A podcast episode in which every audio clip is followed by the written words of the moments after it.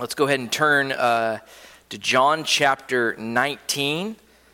And if you're in, in my Bible, if you've got my Bible, and you just turn one page over, you see the book of Acts, uh, which means we're getting to the close of what has been uh, a tremendous journey through uh, this wondrous gospel as we've seen God's word clearly. But this morning, uh, we're going to pick up where we left off last Sunday. Uh, we're going to begin reading at verse 17, and we'll read from verse 17 to verse 30 in a sermon entitled The Crucifixion of Christ. The Crucifixion of Christ.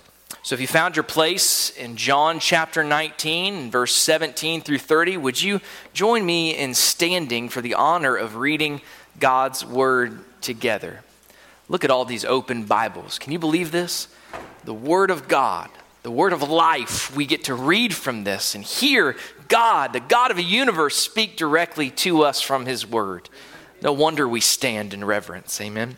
Verse 17 says this They took Jesus, therefore, and he went out bearing his own cross to the place. Uh, to the place called the place of a skull, which in, is called in Hebrew Golgotha.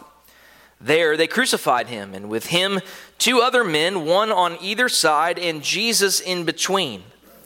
Pilate also wrote an inscription and put it on the cross, and it was written, Jesus the Nazarene, the King of the Jews. Therefore, many of the Jews read this inscription, for the place where Jesus was crucified was near the city, and it was written in Hebrew, Latin, and in Greek. And so the chief priests of the Jews were saying to Pilate, Do not write the king of the Jews, but that he said, I am king of the Jews. Pilate answered, What I've written, I have written. Then the soldiers, when they crucified Jesus, took his outer garments and made four parts, a part to every soldier, and also the tunic. Now the tunic was seamless, woven in one piece. So they said to one another, Let us not tear it, but cast lots for it, to decide whose it shall be. And this was, kids, listen, to fulfill the scripture, they divided my outer garments among them, and for my clothing they cast lots. Therefore, their soldiers did these things. But standing by the cross of Jesus were his mother and his mother's sister, Mary, the wife of Clopas, and Mary Magdalene. When Jesus then saw his mother and the disciple whom he loved standing nearby, he said to his mother, Woman, behold your son. Then he said to the disciple, Behold your mother. And from that hour, the disciple took her into his own household. After this, Jesus, knowing that all things had already been accomplished to fulfill the scripture, said, I am thirsty. A jar full of sour wine was standing there. So they put a sponge full of the sour wine upon a branch of hyssop and brought it up to his mouth. Therefore, when Jesus had received the sour wine, he said, It is finished. And he bowed his head and gave up his spirit. First Baptist Church of Grey Gables, the grass withers and the flower fades, but the word of our Lord endures forever. Let's go to Lord and thank him for his word. Father, we do submit this word to you, knowing you are our King and knowing that the work required for us to be able to have fellowship with you, to be able to be your children, is in fact finished.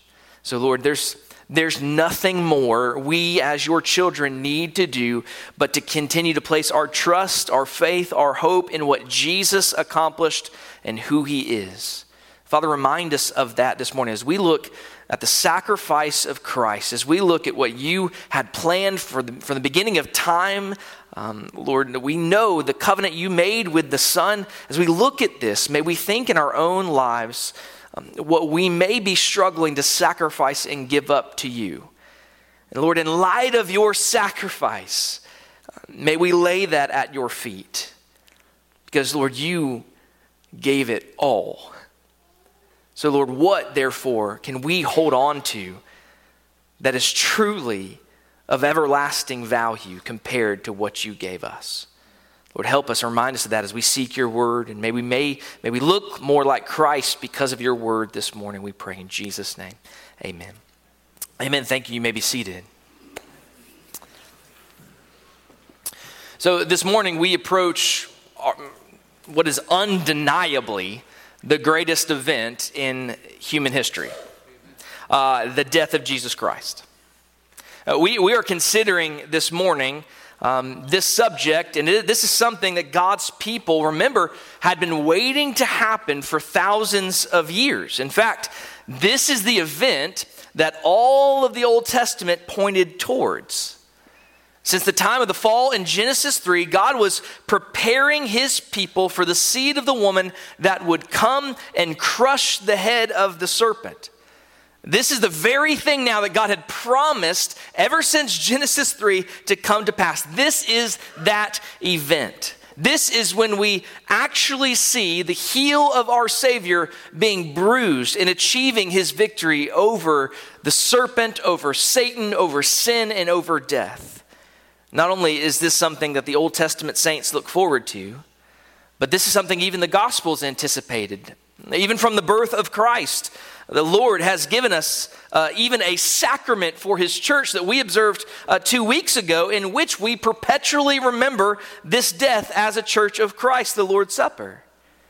So, with, with so much of Scripture and so much of church life focused on this event, there can be no doubt that this is, in fact, the greatest event that has ever occurred in all of history. Now, what's interesting is John doesn't really provide us with all the details, uh, uh, what happened to Jesus as he made his way to Golgotha that day. He doesn't include a number of things that the other synoptic writers, the writers of Matthew, Mark, and Luke, do, like the fact that Simon the Cyrene was commandeered by the Romans to help Jesus carry his cross when Jesus could carry it no further. He doesn't mention all those things that we know and associate with this crucifixion story, but John does include a number of things that the other accounts don't include. It's because of John's gospel we know about the controversy of the inscription that was placed above Jesus' cross. It's because of what John has included that we know about the care and love that Jesus displayed even while hanging on the cross for his mother. It's because of what John has written that we know that Jesus cried out when everything was done, those three words, it is finished. These are details that are only given to us by John alone. So that leaves us with the question why did he include the things he did and leave out the other things? But remember, his gospel was written with the purpose of emphasizing the sovereign plan of God in redemption. And he also emphasizes throughout his gospel the obedience of Jesus to carry out that work which the Father had given him to do. And so he's writing with that perspective in mind.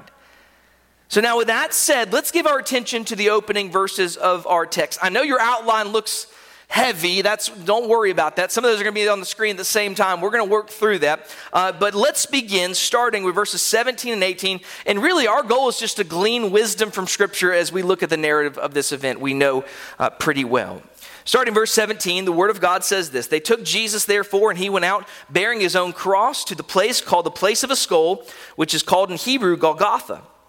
There they crucified him, and with him two other men, one on either side, and Jesus in between. Uh, we talk to our children about this. We're going to spend quite a bit of time this morning looking at the way many of things Jesus endured on this very fateful, brutal day of the cross were a fulfillment of what the scriptures had already prophesied. So we begin by noting that we're told Jesus went out to the place of his crucifixion. The sacrifice for sin was taken out of the camp. You remember in a prior sermon, we considered how Jesus dying on a cross was a, a, curse, and how, in the words of Paul, he is dying upon the cross, and in his dying upon the cross, he became a curse for us, for his people.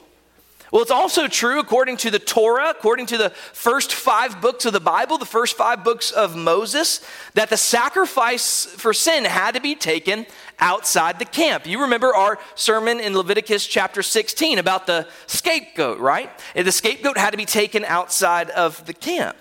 The writer of Hebrews picks up on this interesting connection to the crucifixion of Jesus Christ and the Old Testament commandments of what to do with that sacrifice when he says in Hebrews chapter 13, verses 12 and 13, these words.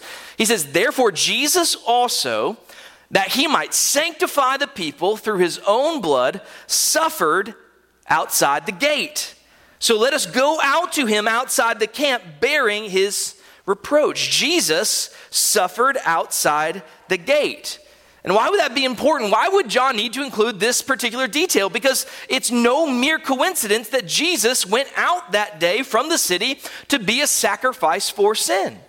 Uh, neither the soldiers nor any of his enemies knew that in taking Jesus outside of Jerusalem that day, they were in fact fulfilling prophesied scripture. That's not the only thing we note in verses 17 through 18. We're also told that Jesus bore his own cross upon his shoulders on that day. The sacrifice for sin bore his own cross. And this particular detail touches on his active obedience in carrying out the work of his father that he had given him to do. But when we think about this, this relationship between the Father's will and the Son's obedience, it most certainly must remind us of an account that took place long before this. Many of you will recall what I'm talking about. I'm referring to that passage in Genesis 22, where Abraham was told by the Lord to offer up his son Isaac as a sacrifice. Uh, there is a particular detail in that account in Genesis 22 which always stands out to me when I read it. We're, we're told that Isaac himself carried the wood for the sacrifice, his own sacrifice, up the mountain that day. The very wood that he would be laying upon, he would be placed upon to be a sacrifice, Isaac carried up the mountain. Well, Jesus too carries the wood upon his back. The very wood he would be staked to, to be offered up as a sacrifice for sin. Because the thing we need to remember between those two accounts, the one of Isaac and Abraham and the one of Jesus, is that Isaac, by God's mercy, was spared. A substitute was offered in the place of Isaac. God offered a ram caught in the thicket to take the place of Isaac on that sacrifice that day. But when it came to Jesus, there was no sparing because there is no substitute for Jesus. Nothing can take his place. Nothing could take his place on the altar that day. He had to die because he is the substitute. If you remember in that story in Genesis 22, Abraham called that place later on, the Lord will provide. How interesting is it that so many hundreds of years later, the Lord did provide for himself a sacrifice in giving his only begotten Son to be a sacrifice for the sin of his people.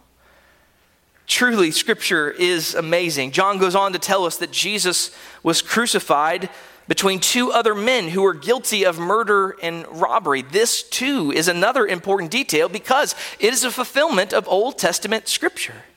We see the sacrifice of sin numbered among the transgressors. Why wasn't Jesus on the left side? Why wasn't he on the right side? Why did he have to be in between? Because scripture prophesied it would be that way. He was numbered among the transgressors. Concerning the coming Messiah, uh, Isaiah said this in Isaiah 53 12. Isaiah says, Therefore, I will allot him a portion with the great, and he will divide the booty with the strong, because he poured out himself to death and was numbered with the transgressors. Yet he himself bore the sins of many and interceded for transgressors. See, friends, as Jesus died uh, in between those criminals, he did so as Messiah. Just as Isaiah said, he poured out his soul unto death that day, while at the same time being numbered with the transgressors. He had a robber and a murderer on both sides, on either side of him. And he was dying the same death that those two men were dying.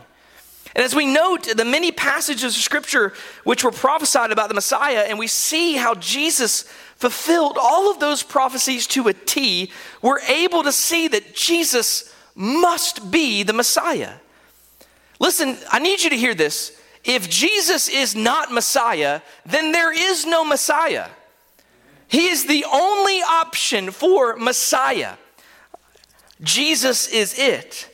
And it's crystal clear. There are many who reject this, who are still waiting actively this day for the Messiah.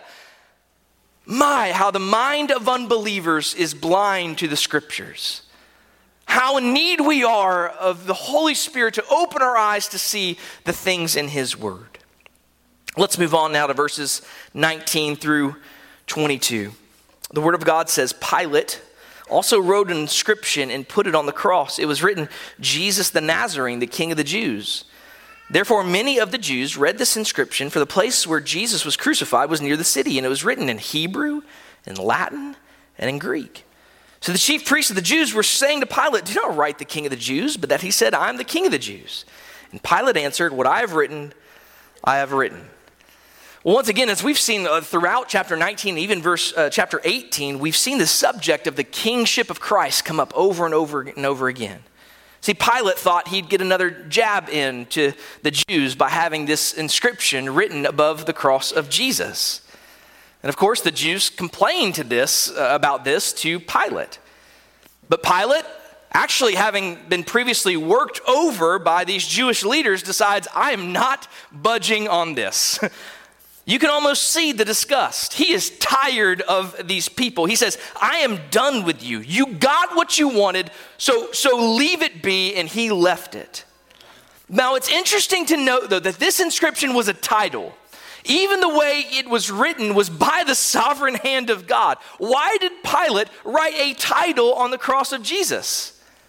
Because you know what was supposed to go on that inscription? The crime he was convicted of. So, the reason that Jesus gets a title and not a charge is because he was never convicted of a crime. It had to be a title, it couldn't be a sentence. Jesus was innocent. But with Jesus, all Pilate could do in this instance was give him a title. And it was a title that would allow him to rub some mud in the face of those pesky Jewish leaders at the same time. But now the fact that Jesus is referred to as King of the Jews in three certain languages is also meant to convey something for us. I, at least I believe it is. Uh, the more we generally understand about these particular languages, the easier it will be to understand what we should take away from this. It was written in Hebrew or Aramaic for the sake of the Jews. Because Jesus is the King of the Jews. It was written in Greek because that was the common language of the day, so everybody could understand. It was written in Latin because that was the official language of the government. So think about this just for a moment. Why in the world would God have Jesus of Nazareth, King of the Jews, written by Pilate above the cross of his only begotten Son? Because it's for all the world to see. Jesus is the King of everyone. Jesus is the king of the Jew, he's the king of the Gentile, he's the king of the Greek, he's the king of the government. It's for all of them to know and understand that Jesus is the king. And while Pilate did this in jest, in retribution to the Jews, the reality is what he wrote about Jesus there in that inscription is in fact true. He had written again beyond his own understanding. Jesus is the king of the Jews. He is the king of the Israel of God, which is the church. But he's also the king of all the nations and all governments. And so at the end of the day, we see in this title from Jesus a call to all people throughout every society, throughout every culture, to recognize the crown rights of King Jesus. It's written in three languages so that all the world may know that Jesus is, in fact, king. And look, it's just along these lines where we as a church, we, we labor to support those who translate the message of the gospel into various languages around the world. Why is it do we, uh, do we send missionaries to preach the gospel in foreign lands? It's simple. It's to make the kingship and salvation of Jesus Christ known to all the world. Uh, one day, I always look forward to this in heaven. One day we will have the privilege to see and experience what it's like to see people from every tribe, every tongue, every nation worshiping this king. I just can't picture that and not get excited. We will be there to see it if we belong to Jesus Christ. He truly is king over all. And for more on that, I'd charge you to listen to last week's sermon as we reiterated that time and time again. Moving on, let's look at verses 23 to 25 now, or 23 to 25a. The break is weird. It says, Then the soldiers, when they had crucified Jesus, took his outer garments and made four parts a part to every soldier, and also the tunic. Now, the tunic was seamless, woven in one piece. So they said to one another, Let us not tear it, but cast lots for it to decide whose it shall be. This was to fulfill the scripture. They divided my outer garments among them, and for my clothing they cast lots. Therefore, the soldiers did these things. So, here, once again, right off the bat, we've got another fulfillment of scripture prophecy, right? We remember what Brother Bob just read for us. The soldiers divided his garments. It's what we see here. This is a fulfillment of prophecy. And this time, John even tells it to us explicitly, saying the scripture might be fulfilled. This is the reason these things were done. And this dividing of the garments of Christ, it's something that's prophesied. And to me, what is probably my favorite, most descriptive, along with Isaiah 53, prophecy in the Old Testament about Jesus, Psalm 22. Psalm 22 is almost eerie, folks, because in Psalm 22, you have a direct description of crucifixion before things like crucifixion were even invented. Wasn't even on the radar at this point in time, and yet God gave this prophecy directly to David to write in this psalm. Look at this psalm with me in verses 14 through 18. Jesus, speaking through this psalm, says this He says, I am poured out like water. You remember what happened when they stabbed Jesus in the side with a spear? Poured out like water. All my bones are out of joint. It sounds as if he's hanging somewhere. My heart is like wax, it is melted within me. My strength is dried up like a pot's herd, and my tongue cleaves to my jaws. He sound thirsty to you? We're going to see that come to play in a little bit. And you lay me in the dust of death, for dogs have surrounded me. A band of evildoers has encompassed me. He's surrounded by Roman Gentiles, which were often referred to at that time as dogs, and a band of evildoers, a criminal to his left, a criminal to his right. They pierced my hands and my feet. Come on, folks. This is amazing. This is the word of God. This is true. I can count all my bones. They look, they stare at me, they divide my garments among them, and for my clothing they cast lots. How can anyone not believe this? All the details of the things that are, that are going on during this crucifixion were prophesied in great detail, kids, a hundred years beforehand, several hundred years beforehand. It is an amazing thing. But, but when we think about this particular prophecy of the garments, uh, we're, we're meant to understand that Jesus was basically stripped naked and his clothes were divided among the soldiers. Gordon Keddie makes an interesting remark here. He says this He says, These details would seem rather trivial in relation to the narrative of any man's death, except for the fact that they turn out to be the fulfillment of yet another prediction of the Messiah. And he's right, isn't he? If this was just one sort of detail, uh, the sort of thing to happen to anyone here, like you or me, or to happen to two other people on the cross that day, we might read that and say, well, that's certainly tragic. But we would hardly think there's any great significance to it. But because these details were prophesied hundreds of years beforehand, and because they came to pass precisely in the manner they were prophesied, we see the great significance it adds to the proof that Jesus is the promised Messiah of Scripture. We also see that Jesus was stripped naked that day. The soldiers stripped him naked. This is one more manner in which Jesus suffered in his humiliation. And much like we saw last week, uh, the sermon also connects to Adam here. You recall, after Adam and Eve had sinned, they were filled with shame over their nakedness. In the humiliation of our Savior, He took Himself upon Himself the shame of our nakedness, and He provided us with the clothes of His righteousness. And I'd like to make a point of application here. Church, we must be careful to not make the same mistake that these soldiers made on that day. What do I mean by that? You see, they didn't see anything of value in Jesus Christ Himself. The only thing they saw in value when they looked upon Jesus were his clothes. When they looked upon him, they only saw an opportunity to get some sort of material thing for free. Church, can I, can I tell you, many people make the same mistake today. when they hear about Jesus or when they come to where Jesus is being preached or lifted up or worshiped among his people, all they can think about are the benefits they derive from him. Some people are only willing to come to church because they like the friendly atmosphere or they enjoy talking to people. Some are lonely. Some simply just don't want to be alone, and that's the main reason they come to church. Some need time away from their children, so they come and take advantage of our ministries. But, folks, to love the church and to love Jesus only for the fringe benefits you can get is to miss the true value of Jesus Christ and His church. To want to be near Jesus for those other things is like only getting married to have somebody cook and clean for you. This isn't seven brides for seven brothers, right? It's not the case anymore. It's to miss out on the true purpose and blessing that marriage is. So come to church. Draw near to Jesus because of who he is. That's where the blessing is.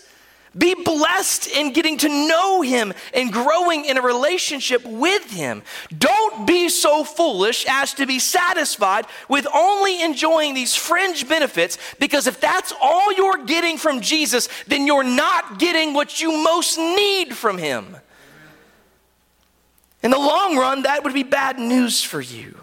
And what you most need from him, friends, is simply more of him. If you don't have him, you need him. If you do have him, you need more. Let's look at verses 25 through 27 now as we observe from this text. The rest of verse 25, it says, But standing by the cross of Jesus were his mother and his mother's sister, Mary, the wife of Clopas, and Mary Magdalene. And when Jesus then saw his mother and the disciple whom he loved standing nearby, he said to his mother, Woman, behold your son. And then he said to the disciple, Behold your mother. And from that hour, the disciple took her into his own household.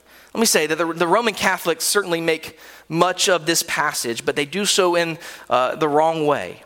Uh, what they see here is not so much the Apostle John given responsibility to care for Mary as they see the Apostle being put under the care of Mary. And in viewing it that way, they see here a reference to Mary being the mother of the church. So when Jesus said, Woman, behold your son, and John, behold your mother, it essentially meant to them that all within the church are the sons and daughters of Mary. That is a tough hermeneutic if you know anything about interpreting the scriptures. But, friends, this, this has nothing to do with what Jesus intended to say by saying these things. We simply see in this passage a suffering son caring for his grieving mother. And this is, this is a tremendous application for us here, too, as well. Think about this. The suffering son cares for his grieving mother. I think that approach of the Roman Catholics, it misses the whole point and it actually diminishes the beauty of what is being seen and done here by Jesus Christ. Just think about what Jesus is going through at this time. He's been beaten, flogged, humiliated, mocked, he had to carry his own cross across his back that had open wounds upon it. He had nails driven through his hands and his feet. He is hanging upon that awful cross, having to use his pierced feet and wrists to lift his body just to be able to breathe. And on top of this, he is on brink of receiving God's wrath to suffer the sins of his people. And all of this is going on right now in this very moment. Yet where do we see him placing his attention? In the midst of all this horrible suffering, he is concerned about the care of his mother. He wants to make sure she's going to be cared for when he is gone. That's why he entrusts her to John. Remember, his, his brothers were still doubters. They weren't yet followers of Jesus, so he wanted to leave her with somebody who would nurture her in her faith. It's remarkable to think about the care of Jesus in the midst of his suffering. Reminds me of Psalm 8 4. What is man that you take thought of him? And the Son of Man that you care for him. Church, what a tremendous application this has for us, isn't it? In this scenario, we see the love of Christ and the concern he has for his own. Listen to me, if, if Jesus could be concerned for the well being of his mother while he was under the terrible pain of crucifixion and the terrible wrath of God, that shows that he is more than able to care for and be concerned with our well being at all times. We have nothing to be worried about as the children of God. If Jesus is concerned about us, and he is if you belong to him, then he will provide all the things you need. We have this conversation with Addie every night. She's sleeping in her bed like a four year old does, like, like a big girl by herself at night. And every night it's the same story Daddy, I'm scared. Daddy, I'm scared. And I feel like I could be a lawyer with the bargaining that goes on in those instances, right? No, you're not. Exhibit A. Last night you made it through the night and you were fine, right? Uh, exhibit B. If I told you you don't have TV tomorrow, if you're scared, are you still going to be scared? Uh, just trying to get at that. But every night we come down to this conversation because she asked me every night. We start with, "Baby, who takes care of you?" God does. Yes. So what do we do when we're scared? When we're worried? We, we pray. Well, Daddy, will you will you pray for me? And every night we pray, God, you are the most powerful one in all the universe. There's nothing that happens outside your hands. Would you please, in the moment where we're fearful, remind us that you are the one that takes care of us? If we're with you, if we're in you, nothing can happen that you don't allow to happen for our good and your glory. Every night we have this conversation. Friends, it's good for me to be reminded of this. When, when those worries come up, when I'm having irrational fears at all times of what's going to happen the next day or fearful for my children and their safety at any point in time, I have to remember the same exact thing. God is powerful enough to care for you. Trust Him, rest in Him. Acknowledge his care in the past and remember his promises to care and strengthen and encourage in the future. Well, that's all I need to say about that. Verses 28 to 29. We'll move on to our next section. The Word of God says this After this, Jesus, knowing that all things had already been accomplished to fulfill the scripture, said, I am thirsty. A jar full of sour wine was standing there. So they put a sponge full of sour wine upon a branch of hyssop and brought it up to his mouth. As Gordon Keddie rightfully noted in this section, he says, in the first place, we should notice that Jesus declared his thirst because he knew all things now were accomplished. That is to say, all things pertaining to his death had come to pass. The moment of death had come. In this, we see the Lord's comprehensive awareness of the purpose of God. And that's exactly what Jesus displays here a comprehensive awareness of the purpose of God. We've seen this over and over and over again in this text. We're reminded Jesus was not a helpless victim here. Jesus had one purpose in coming to earth, and that purpose was to die for the sins of his people. He was fully aware of that purpose from the get go. And so, even though what he went through in suffering is just beyond our comprehension, and because we love him, we, we feel pain when we hear these things, uh, we do know that none of this took him by surprise. And last week I mentioned for us not to dismiss or overlook the physical suffering of the Lord Jesus Christ. But this week, I want to caution us in the other way of making the mistake of thinking that this was the main and only cause for his suffering, that the beatings of Jesus, the physical toll he took, was the main and only cause of his suffering. The suffering that Jesus endured, friends, it was more than the crucifixion. We need to see this. He has unrivaled suffering of abandonment. This is where this suffering also takes place. Jesus had unrivaled suffering of abandonment. William Hendriksen, one commentator, notes this. He says, It's been said that only the, the damned in hell will know what Jesus suffered when he died on the cross. In a sense, this is true, for they too suffer eternal death. One should add, however, that they've never been in heaven. The Son of God, on the other hand, descended from the regions of infinite delight in the closest possible fellowship with his Father to the abysmal depths of hell. On the cross, he cried out, My God, my God, why hast thou forsaken me? People in hell know nothing of what it's like to be forsaken by the Father. To have known his sweet fellowship and his delight, and then to be forsaken by the Father. They've never known it. And in that sense, nobody can ever fully appreciate what Jesus endured as our Savior. Ever. Suffering unimaginable and unlike anything we could ever know. Another thing to notice in these scriptures is yet another fulfillment of scripture. We said Jesus said he thirst, and this is to fulfill the scripture in Psalm 69 21 that said, They also gave me gall for my food, and for my thirst they gave me vinegar to drink. That's another way the Old Testament is fulfilled by the New Testament scriptures.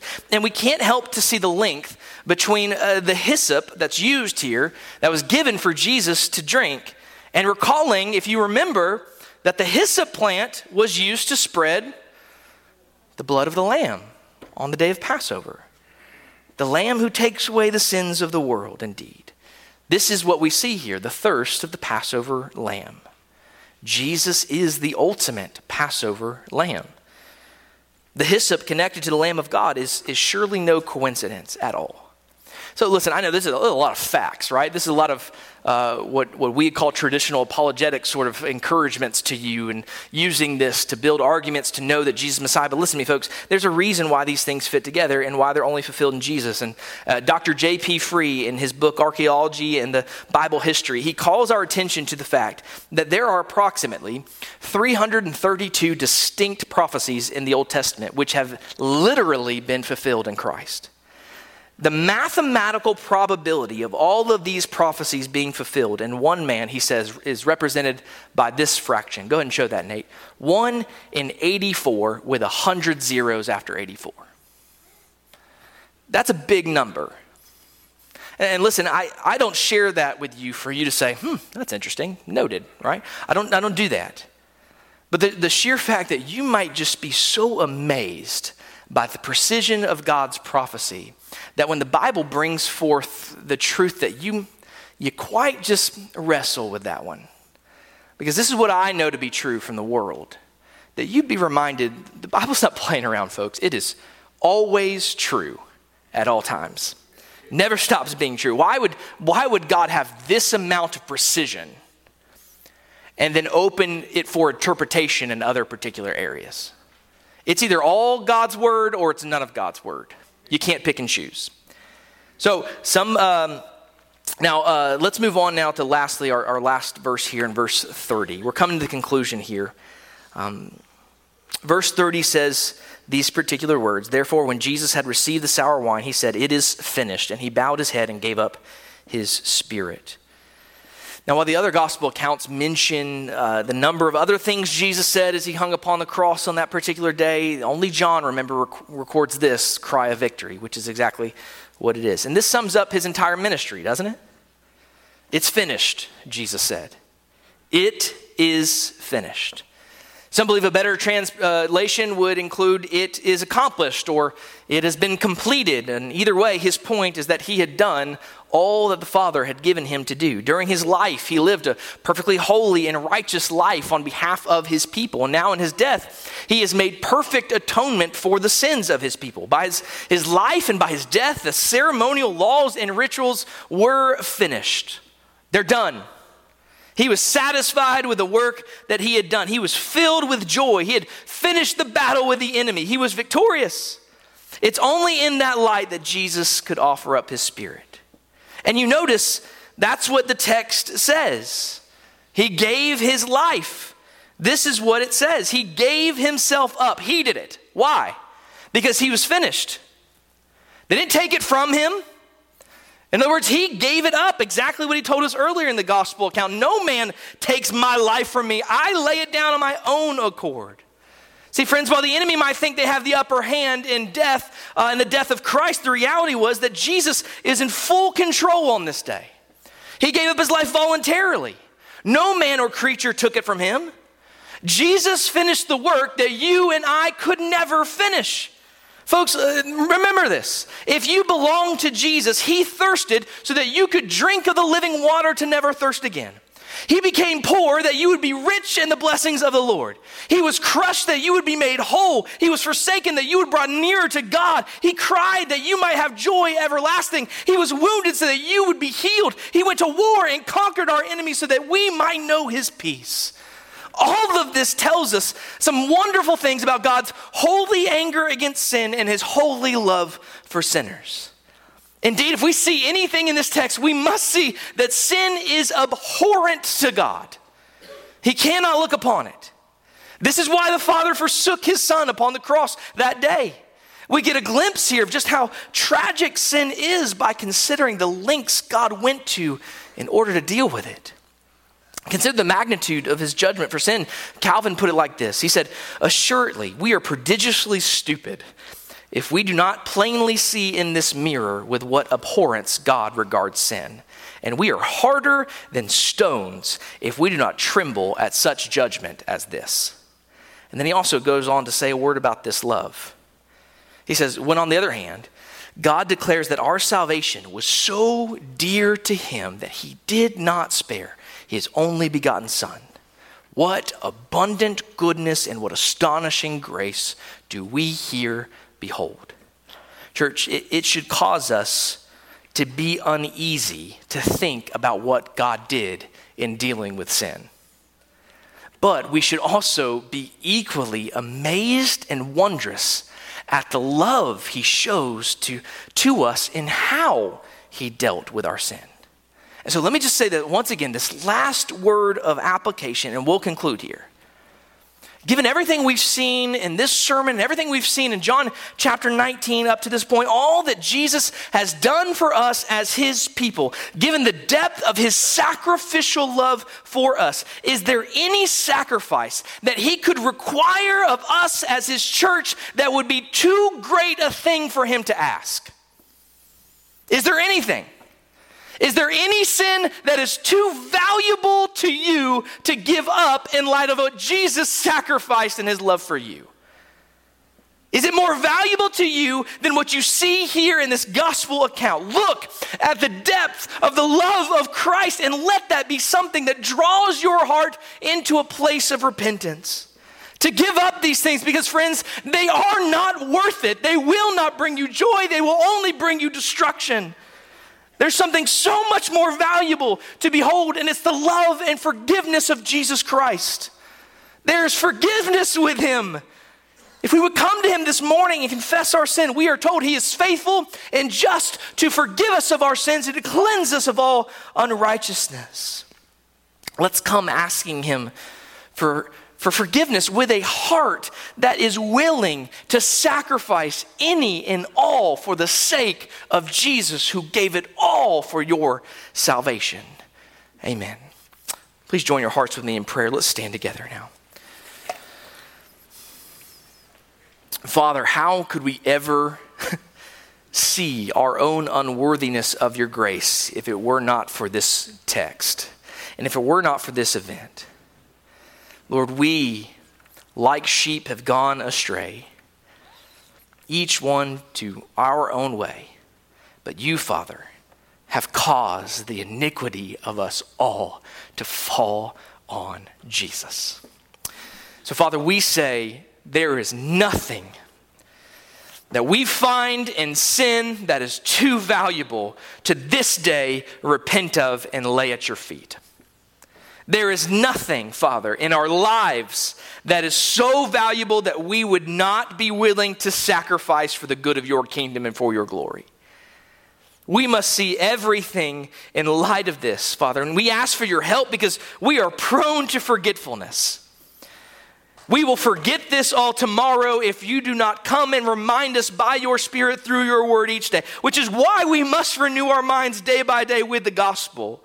It's why we must not just hear about this crucifixion every time it's brought up or we come to it in Scripture, but every day we need to be reminded of what you sacrificed for us for the glory of God upon the cross so that we might be energized and reminded that there is nothing too great that we cannot sacrifice for you.